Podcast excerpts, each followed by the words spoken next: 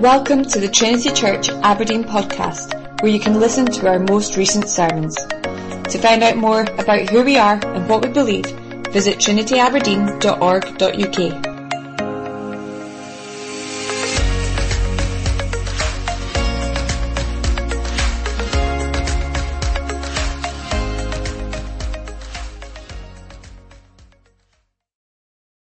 Well, I want to invite you to find Psalm 23 in your Bible, this famous psalm. We're looking at it over three Sunday mornings. We began that last week. Each Sunday we're going to sing a different version of Psalm 23. You'll see the version that we're going to sing after the sermon this morning is uh, perhaps the most well-known famous version in Scotland.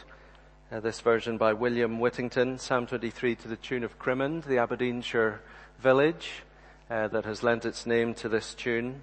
William Whittingham married John Calvin's sister in Geneva, pastored the English speaking church uh, in Geneva, if that means anything to any of you. Uh, as you sing that together, it might help us as we treasure those wonderful words uh, in just a moment to know how long these words have comforted God's people for down through the centuries.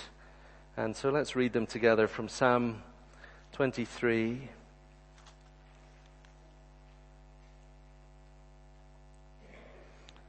The Lord is my shepherd. We saw last week what an astonishing thing to say. The Lord is my shepherd. I shall not want. He makes me lie down in green pastures. He leads me beside still waters. He restores my soul. He leads me in paths of righteousness for His name's sake. Even though I walk through the valley of the shadow of death, I will fear no evil, for you are with me. Your rod and your staff, they comfort me. You prepare a table before me in the presence of my enemies. You anoint my head with oil. My cup overflows. Surely goodness and mercy shall follow me all the days of my life and I shall dwell in the house of the Lord forever. Amen. Let's pray together. Lord Jesus Christ, our good shepherd, in these moments together, we want to ask you to operate on our hearts. We all need you. Some of us particularly need you to show us something or help us with something. We all have things we need you to change. And so take our hand, we pray, and lead us and feed us. For your name's sake we ask it. Amen.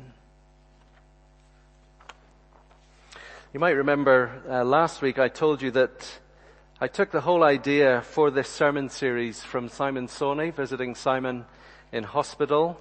Simon's uh, big operation before Christmas. He was reading Psalm 23 and reading one particular book that I told you about, a book called A Shepherd Looks at Psalm 23. And over the weeks as I visited Simon, as the idea for doing these sermons came to mind, uh, I, I, I, chose an image to go with the sermon. Some of you will have seen it. It went sent out in the email. If you look at the sermon uh, on our website, you'll find the image that goes with this particular sermon series. It's uh, a mountaintop with a valley in the middle. And I, I loved all the ideas for this sermon series coming together. I went in to see Simon in hospital and I had this image on my phone and as we were talking about it, I, I proudly showed Simon the picture that I'd chosen to go with the sermon series. No, no, no, Simon said, that's not right. That's not it. The reason I picked that picture is precisely because of verse 4 this morning. The valley of the shadow of death. You know, if you put, if you put Psalm 23 into Google Images, just put Psalm 23 into Google, click on images, you will be drowned in images of lambs and green fields and all things nice. Which, before we complain about that, remember what I said last week that Psalm 23 is famous because of verse 4, especially at funerals, But in fact, the psalm is a psalm about life and flourishing, isn't it? It's a, it's a psalm about food and safety and plenty. But I wanted a picture of a valley to go with the sermon series. I wanted a valley because more than anything today, I want to show you how strong the Lord Jesus Christ is. That's my aim. I am the good shepherd, Jesus said. You know why he's good? Friends, because he's invincible.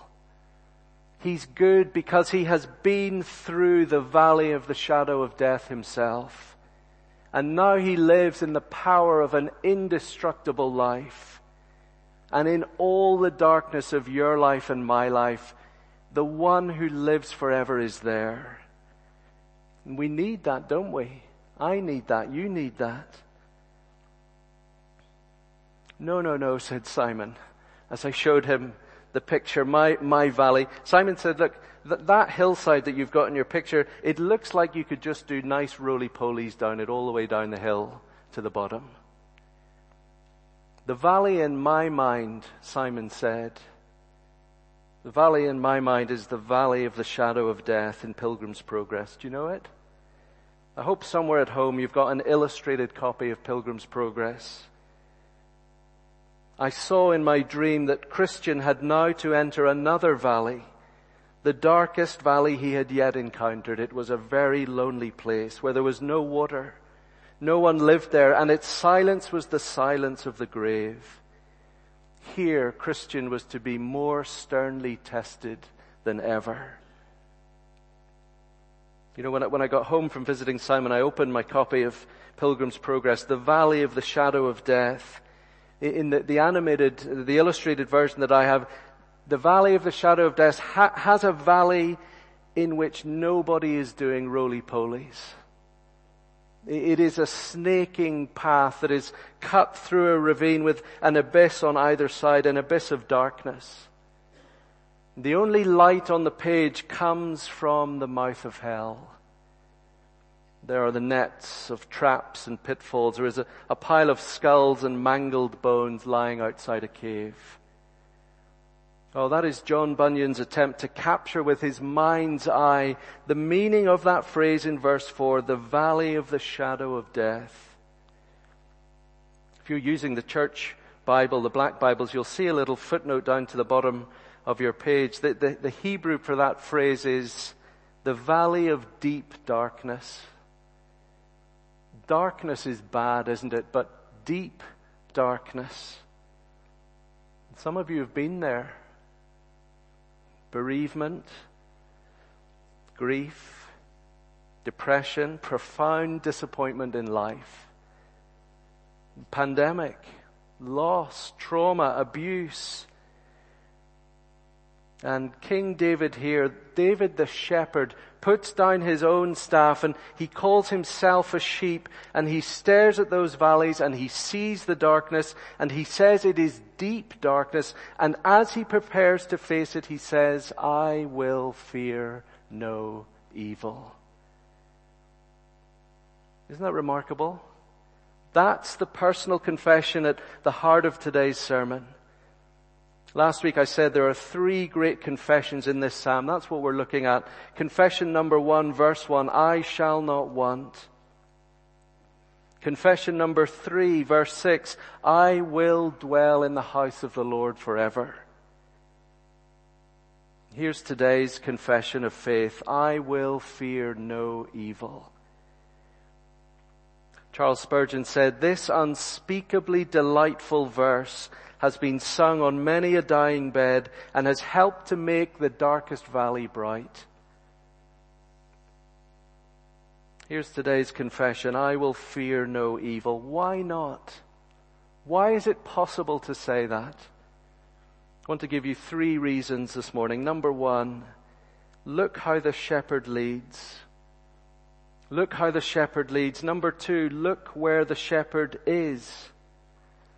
And number three, look what the shepherd holds. Look what he holds. See, even just giving you those three things, I hope if you look at verse four again, just giving you those three things, I hope you feel a map for the verse appearing right in front of you. Look at it, look at the verse again as I give you those three, three things. Look how the shepherd leads. Look where he is. Look what he holds. So here's the first one. Look how the shepherd leads. You know, you, there are surprises here. Surprises straight away as we look at it. La- last week I said, look where the shepherd leads. Verse 3, He leads me where? In paths of righteousness. There is no wholeness with Jesus without holiness. There is no soul restored by Jesus without righteousness given by Jesus. Unless we walk in His ways and on His paths, we will not get all the joys and comforts of verses 1 to 3. And so we get to the end of verse 3 and we think, yeah, okay, I've got that. He leads me in paths of righteousness. And here's the big surprise today. Those paths of righteousness in verse 3 sometimes include the deep darkness of verse 4. The valley of the shadow of death does not mean you have left the path of righteousness. It is where the path of righteousness can sometimes lead. You see that? Isn't that a surprise? As Jesus and his disciples were proceeding on their journey, someone ran up to him and said, I will follow you wherever you go. Really? Where are you going, Lord? To Jerusalem to die.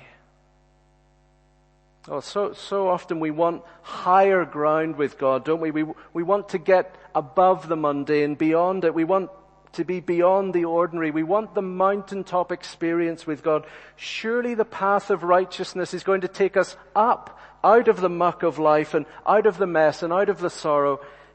David shows us a shepherd this morning who puts us on the path to his eternal home. And as he does that, he leads us down through the valley of the shadow of death. I want you to know, friends, this morning that the valley you are in, if you are, is God's valley. And the shepherd has led you there. You, you might be lost and you might be in darkness, but the Lord Jesus is not standing beside you this morning, scratching his head, wondering what's gone wrong, wondering where he is. And it may not yet be a part of your theological framework, but it needs to be that all things, including the valley, come from God's fatherly hand. For if they didn't, God is not in charge of the valley. If He is not in charge of the valley, how do you know He can get you through it? A little while ago, I started listening, uh, when I was walking the dog in the mornings, I started listening to some of uh, the Ask Pastor John podcast. Some of you will have listened to them. John Piper's uh, many years as a pastor, people send in questions and in five or ten minutes he tries to answer them. And I was just listening to lots of them walking the dog one morning and one of the, one of the questions to him was, I'm a youth pastor. What should my priority be in church with my young people? We all know what youth pastors tend to do, don't we, with young folks? Uh, kind of theological sugar rushes. John Piper said this. He said, if you are a youth pastor, you have one main job. It is to give small people big God theology. To give small people big God theology. Show them how majestic God is, how awesome He is, how mighty He is. Give them the theology of Amos chapter 3 verse 6. Do you remember when we looked at it? Amos chapter 3. Does disaster come to a city? Unless the Lord has done it. Unless the Lord has done it. God stands behind everything that happens in the world, everything, absolutely everything, but He does not stand behind good and evil in exactly the same way. So that when disaster strikes a city, it is always the Lord's doing in one sense, even while at the same time He is never the author of evil. He remains in control of everything while he is not tainted in his glory by the evil that we do. Adam and Eve's fall into sin did not take God by surprise. He did not send the Lord Jesus into the world as plan B. Now, do you remember Revelation 13 when we looked at it? What did John see in his vision? The Lamb slain before the foundation of the world. Not an astonishing thing to say. In God's minds, the, the eye of his mind, the lamb is slain before the foundations of the world are laid. Oh, the deepest, darkest valley, friends, that there has ever been, the darkest valley there has ever been, came on a hill outside Jerusalem where the eternal Son, joined to human nature, would descend into the abyss of death for his people. Oh, if God planned that valley and had a purpose for that valley, then my valley and your valley is perfectly in His hands. Some of you this week will have received the trainer's latest newsletter from the United States. Ben has kept us updated, their time over there, their third year, and so many change plans. They haven't made it back once yet, have they, in three years, despite hoping to be back every summertime. And Ben opened his prayer letter with words that we're going to say together next Sunday from the Heidelberg Catechism, Lord's Day 10 on providence. He, here's the question. What do you understand by the providence of God? Here's the answer. Providence is the almighty and ever-present power of God by which he upholds as with his hand heaven and earth and all creatures and he so rules them that leaf and blade, rain and drought, fruitful and lean years, food and drink, health and sickness, prosperity and poverty, all things in fact come to us not by chance but from his fatherly hand. Next question, how does the knowledge of God's creation and providence help us? Answer, we can be patient when things go against us, thankful when things go well, and for the future we can have good confidence in our faithful God and Father that nothing will separate us from His love. All creatures are so completely in His hand that without His will they can neither move nor be moved. That's why we do not fear. You, you, know, it's why David says, even though I walk, notice, even though I walk through the valley, through. Your valley this morning, friends, whatever it is from depression to death, your valley is not the destination. It is just part of the journey. For the Lord Jesus, it was the cross, then the crown. For us, it is suffering, then glory. Whatever the valley you are walking in this morning, you are walking through it. The Lord Jesus is not up ahead of you asking for directions. He's not lost. And you see when we see all of this, that when we see that the shepherd leads us into the valleys, that they're his valleys, that he's leading us through the valleys, then even the word walk is significant. Even the word walk is significant. Spurgeon said every word in verse 4 is a world of meaning. You know, you know sometimes in our house, you, you ask one of the, the, the children, the smaller children, just could you nip upstairs and get, get me my glasses? I've got my muddy shoes on or something. Run up and get me my glasses. And depending on the time of day, if the house is dark, do you remember that feeling? Even the top of the house is a scary place to get to. Sometimes the child will pluck up courage and they're going to go and get the glasses. And what do they do in the darkness? They run. Let's see if we can do it. Get there and back before somebody, something terrible happens. They run. It's kind of a test, isn't it? What kind of person walks in darkness? What kind of person walks? Listen to Charles Spurgeon. It is as though David is telling us that the believer does not quicken his pace even when he comes to die, but still calmly walks with God. To walk indicates the steady advance of a soul which knows its road, knows its end, resolves to follow the path, feels quite safe, and is therefore perfectly calm and composed. You know, a couple of weeks ago I did a student suppers, uh, attended student suppers in the evening for a grill the minister evening. And one of the questions I was asked was what, what is the best and worst things about being a minister? If I could change the question, you can't really do that when people ask you questions, but the, the question I would like to answer is what is, what is the best and worst things about being a shepherd? You know what one of the best things, one of the greatest privileges I've ever had in my life, do you know what it is? It is to see the steady advance of a soul which knows its end. To watch somebody walk towards death. Many of you friends have done that. Many of you have done it. You've done it holding the hand of a loved one and their journey has become your journey and you have walked. And it is one of the greatest privileges of, of, of being a shepherd to see that happen. Look how the shepherd leads. Number two, look where the shepherd is. So simple, so beautiful. I will fear no evil, for you are with me. Where is the shepherd? With me. With me.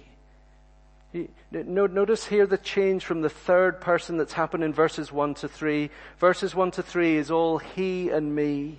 He and me. Now it changes to the second person, you and me. David has stopped telling us about the shepherd and now he's talking to the shepherd.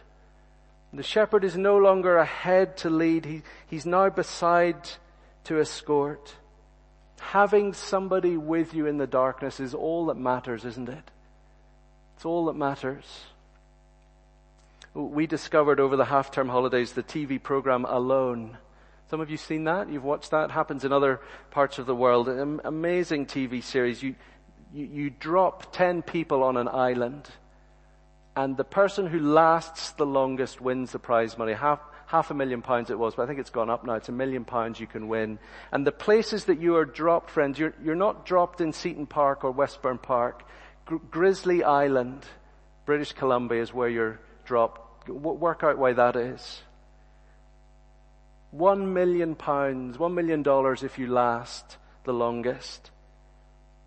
Do you know what gets people in the end? It's not the bears. It's not the, it's not even the cold. It's not the lack of food. What breaks people in the end? And, and by the way, it's not you and me being dropped here. These are hardened outdoor experts, people who know how to hunt and shoot and kill. What gets people at the end is the name of the program alone. As the days pass and the weeks pass, the, the things that they say to, ca- to camera become more and more and more about their family. The people that they've left behind, their loved ones. They are alone. You know, John Calvin says, he looks at this verse, verse 4, he says, he looks at it, he says, do you know what? Think about it. David fears no evil because of where the shepherd is with him. He feared no evil because he cast himself on the shepherd's protection, and this implies that he had been afflicted by fear. In other words, David has taken his natural fear to God. He, would have no need of Christ's presence or of his rod or of his staff if he was perfectly unafraid himself, would he? No, no, no the, the picture in verse 4 is not of a strong sheep, but it's a sheep trembling in the valley with danger on every hand, but then the sheep hears the shepherd's voice.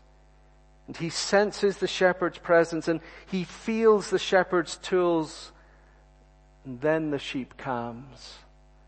Then the sheep does not fear. I said last week, friends, that your sense in verse 3 of your soul being restored, your sense of your soul being restored will be directly proportional to your need to be in Christ's presence. The, the time that you spend with Him. It's the same here, the fear that you feel.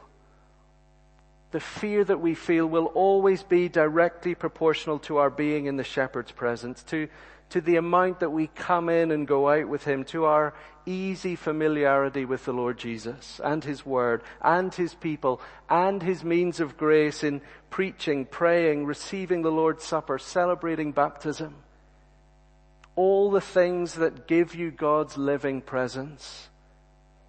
Familiarize yourselves with those things, live in them. The less fear there will be in the valley. For you are with me. Do you know, friends, that is the message of the whole Bible summarized in five words. For you are with me. Martin Luther said that the Psalms are a little Bible. The Psalms are a little Bible and they are a summary of the Old Testament. Well, I think that for you are with me is a little Bible, isn't it? In Eden, God lived with Adam and Eve. On Mount Horeb, God promised Moses that he would be with him in Egypt. At Mount Sinai, God came to live with Israel in a tent. In the promised land, God came to live with Israel in a temple. In the Lord Jesus, God came to live with his people. What does the name Emmanuel mean? God with us. When the Lord left this world, he sent his Holy Spirit to come and live in us to be with us. How does the story end? The new heavens and the new earth. God will once again live with his people, and now the dwelling of God is with us. It's a story in a nutshell, isn't it? For you are with me. That is where the comfort lies. God is with you today. With me. I'm sorry today to keep talking about my kids. These are, the illustrations that just came most quickly to mind. You know, after we watched, we were watching Alone all the way through. And of course what happens in the family living room is you watch it and you say to one another, how long would you last? Could you do it? And we had all sorts of very grand um, projections, shall we say. And soon after, when we were watching the, we were watching the program, and one night we were out in town. I think we'd been to the cinema, driving home late, and we parked at our church, Queen Street Church. We got into the car and we were driving home, and I said to the children, "One million pounds if I opened the door of the church and put you in there for one night. Could you do it? Just one night. And if I was rich, I'd give you a million pounds." Well, I won't tell you what they said. I had to say to them, look, what if I came with you? What if I came with you? Do you think we could do it then? Totally different experience, isn't it? To have somebody bigger than you, stronger than you, somebody who loves you, who knows you, who, who will not leave you with you. Look how he leads. Look where he is. Number three, friends, look what he holds. Look what the shepherd holds. You know, if you see a woman in green or blue scrubs and a stethoscope round her neck, you know who you're looking at, don't you? A man comes into your house to fix something and he's got a, a, hammer and a saw and a chisel and a measuring tape hanging around his waist on his tool belt. You, you hope he's not coming to fix your computer. You know, what, what the person holds reveals what they do. Your good shepherd, the Lord Jesus Christ this morning has got something in each hand. And you need him to have both of these things. Look what he holds, a rod and a staff. A rod and a staff. You know, they, they, they, those two things help us to get shepherds right, don't they? There's a man called J.M. Porter once met shepherds from this region of the world that King David is from many centuries later, just in the 19th century. But he met shepherds in this part of the world. And here's how he describes the shepherds. The shepherds themselves had none of that peaceful and placid aspect which is generally associated with pastoral life and habits. No, the shepherds I saw looked like warriors marching to the battlefield, a long gun slung from the shoulder, a dagger and heavy pistols in the belt, a light battle axe or iron-headed club in the hand. Such were their equipments, and their fierce flashing eyes and scowling countenances showed but too plainly that they were prepared to use their weapons at any moment. Somebody has put it like this, the Lord Jesus, our shepherd, is no emaciated weakling. He is a warrior, as shepherds had to be. King David going out to fight Goliath, by that time what had he done? Slain the lion and the bear. Nobody can snatch my sheep out of my hand, the Lord Jesus said. John chapter 10. The muscles of his arm are flexed to defend his flock. He is obviously enough for whatever the valley throws at us. You know, some of us this morning need to remember what is on the other side of the valley, on the other side of the abyss. Some of us need to remember this morning where the journey ends and how the story finishes. What happens when you keep going through and down a bit more and through and down a bit more into the valley and through? What happens on the other side? Do you remember how the story ends? The book of Revelation, what did we say? The Lamb wins. The Lamb wins. That is how the story ends. Some of us this morning are weak, aren't you? You, you, you feel pretty broken. Circumstances, life, life has just kind of pressed us down. I want to remind you of Isaiah chapter 42. This shepherd, God's servant, will not break a bruised reed. He will not snuff out a smoldering wick. He is strong even if you are weak. And he is tender to all your brokenness. Let Jesus' rod comfort you. Let it put strength into you. Look at his other hand, friends. A rod is not the only thing in Jesus' hands. He holds a staff. See, a, a rod was a rod was like a cudgel worn at the belt. A staff is held in the hand to round up the sheep and to pull the sheep in. One instrument for defense, the other instrument for discipline. The, the, the, shepherd's staff is the equivalent of the dog walker's lead, isn't it? Controlling the animal, keeping the animal near, on the right path, pulling and pushing and prodding and defending through discipline. We need to hear this, don't we? We need both from the Lord Jesus. Defense and discipline. Safety and correction. You know, I think it's true. Some of us just want Jesus to protect us from our enemies with his rod. We don't want Jesus to protect us from ourselves with his staff. what's my greatest enemy this morning? My own sinful heart, my love of myself, my self-pity, my lusts, my, my constant distorted belief that the grass is greener somewhere else. My deeply twisted, subtle belief that the path of righteousness is not the path of happiness. Oh, I need a staff this morning. Don't you? Pull me back in, Lord Jesus. Pull me to you. Somebody did that to me this weekend. Somebody, uh, I was interacting with a close friend, telling them about recent events, described a situation to, the, to them, and they just lovingly, gently, o- over, uh, what's the word, over the ether, electronically, through email, just extended the shepherd's staff no, no, no, that, that's not right.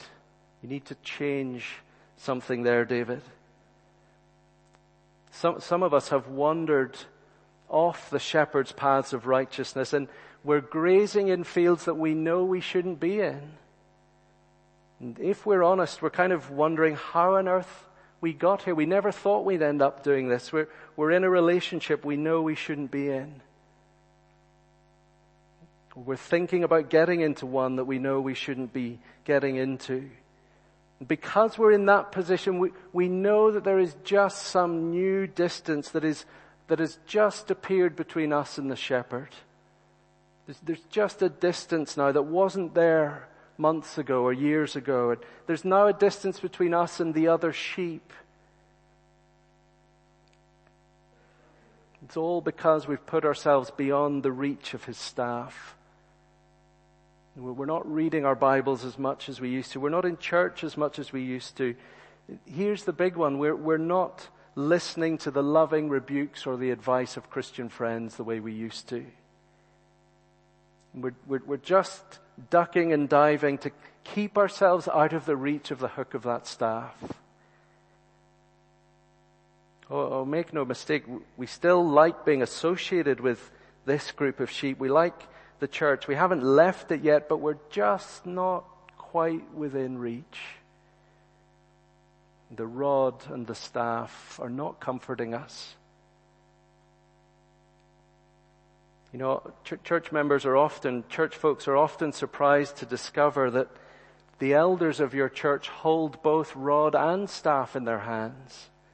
So it's why elders meet together. It's, you know, it's, it's common to like the idea, isn't it, of elders fending off the wolves for us. We like that. Keep, keep false teaching out of the church, thank you. But then we get a surprise when we feel the shepherd's staff on the shoulder. Just tell me about you and the Lord at the minute. What's happening? Where are you with Him right now? Things don't seem to be right. Come back. Maybe it's time to speak to someone this morning, today, this week. You know, some of you have told me this past week that, that the Psalm, this Psalm is, is working like a reset button for you. N- not just at the start of the year, but just for you and the Lord generally. It's a wonderful thing to have heard. Maybe for all of us today, it is time to click refresh and to come home.